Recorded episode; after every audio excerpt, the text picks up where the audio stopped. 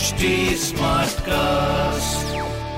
आप सुन रहे हैं एच डी स्मार्ट कास्ट और ये है लाइव हिंदुस्तान प्रोडक्शन नमस्कार ये रही आज की सबसे बड़ी खबरें करण जौहर ने इस वजह से की पीएम मोदी की तारीफ़ कहा हर भारतीय के लिए गर्व का पल ऑस्ट्रेलिया ने भारत को उनतीस प्राचीन मूर्तियाँ और दूसरी वस्तुएँ सौंप दी हैं। इनमें भगवान शिव भगवान विष्णु, देवी शक्ति और जैन परंपरा से संबंधित मूर्तियाँ और सजावटी चीज़ें हैं। सोमवार को प्रधानमंत्री नरेंद्र मोदी ने इसका निरीक्षण किया।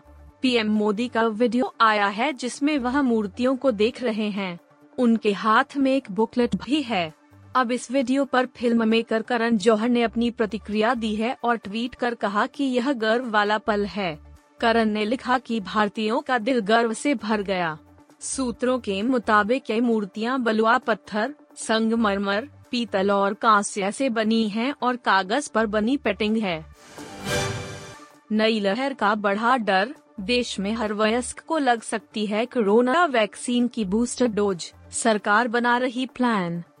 चीन, दक्षिण कोरिया और यूरोप समेत दुनिया भर के कई देशों में कोरोना के केसों में एक बार फिर से तेज़ी देखने को मिल रही है। ऐसे में भारत सरकार अलर्ट पर है और इससे निपटने की तैयारियाँ तेज की जा रही हैं। इसी कड़ी में देश के सभी वयस्कों को कोरोना की बूस्टर डोज लगाने का भी प्लान बनाया जा रहा है। रॉयटर्स ने सूत्रों के हवाले से यह जानकारी दी है।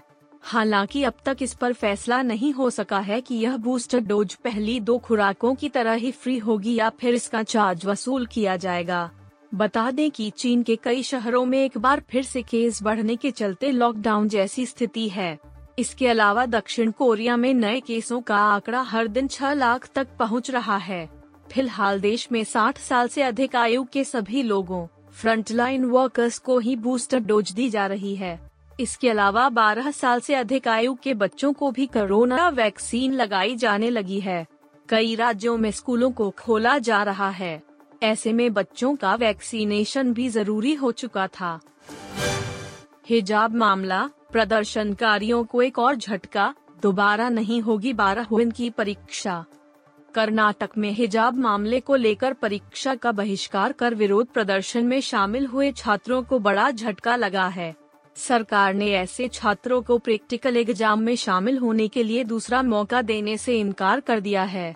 राज्य में पीयू दो के सैकड़ों छात्र विरोध प्रदर्शनों में शामिल हुए थे। 15 मार्च को कर्नाटक हाई कोर्ट ने शैक्षणिक संस्थानों में वर्दी को लेकर राज्य सरकार के आदेश को बरकरार रखा था। कर्नाटक में कक्षा बारह को ही पीयू दो कहा जाता है। खास बात है कि सरकार ने दो दिन पहले ही दोबारा परीक्षा लेने के संकेत दिए थे। हालाँकि, रविवार को सरकार ने प्रैक्टिल से गायब रहे छात्रों के लिए यह विकल्प हटा दिया है। प्राथमिक और माध्यमिक शिक्षा मंत्री बी सी नागेश ने कहा, हम इसकी संभावनाओं पर भी कैसे विचार कर सकते हैं? पाकिस्तान की जीत से टीम इंडिया को हुआ फ़ायदा। वुमेन्स वर्ल्ड कप 2022 में बदलेंगे समीकरण। न्यूजीलैंड में खेले जा रहे ICC women's cricket world cup 2022 के सेमीफाइनल के लिए अभी तक सिर्फ़ एक टीम ने क्वालिफाई किया है।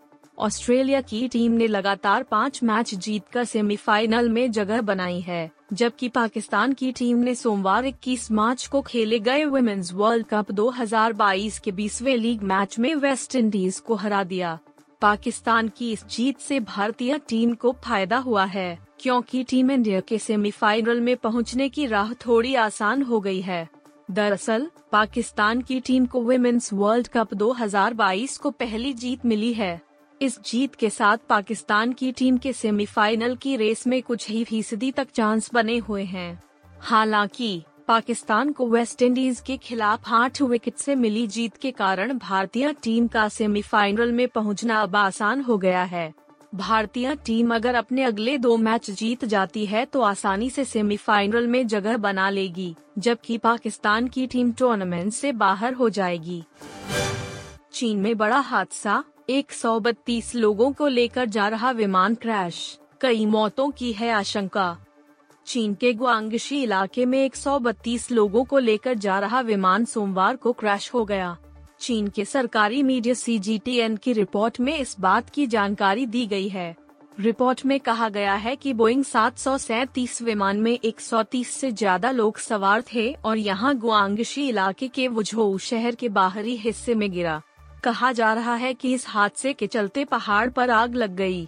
फ़िलहाल अथॉरिटीज ने बचाव दल को मौके पर भेजा है। राहत कार्य तेज़ी से किया जा रहा है, लेकिन अब तक हादसे की वजह सामने नहीं आ सकी है।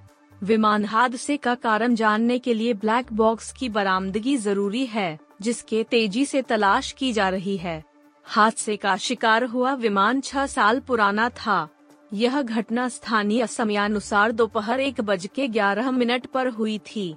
विमान उस वक्त हादसे का शिकार हुआ जब वह 3,225 फुट की ऊंचाई पर उड़ रहा था। विमान की दोपहर तीन बजकर पाँच मिनट पर लैंडिंग होनी थी।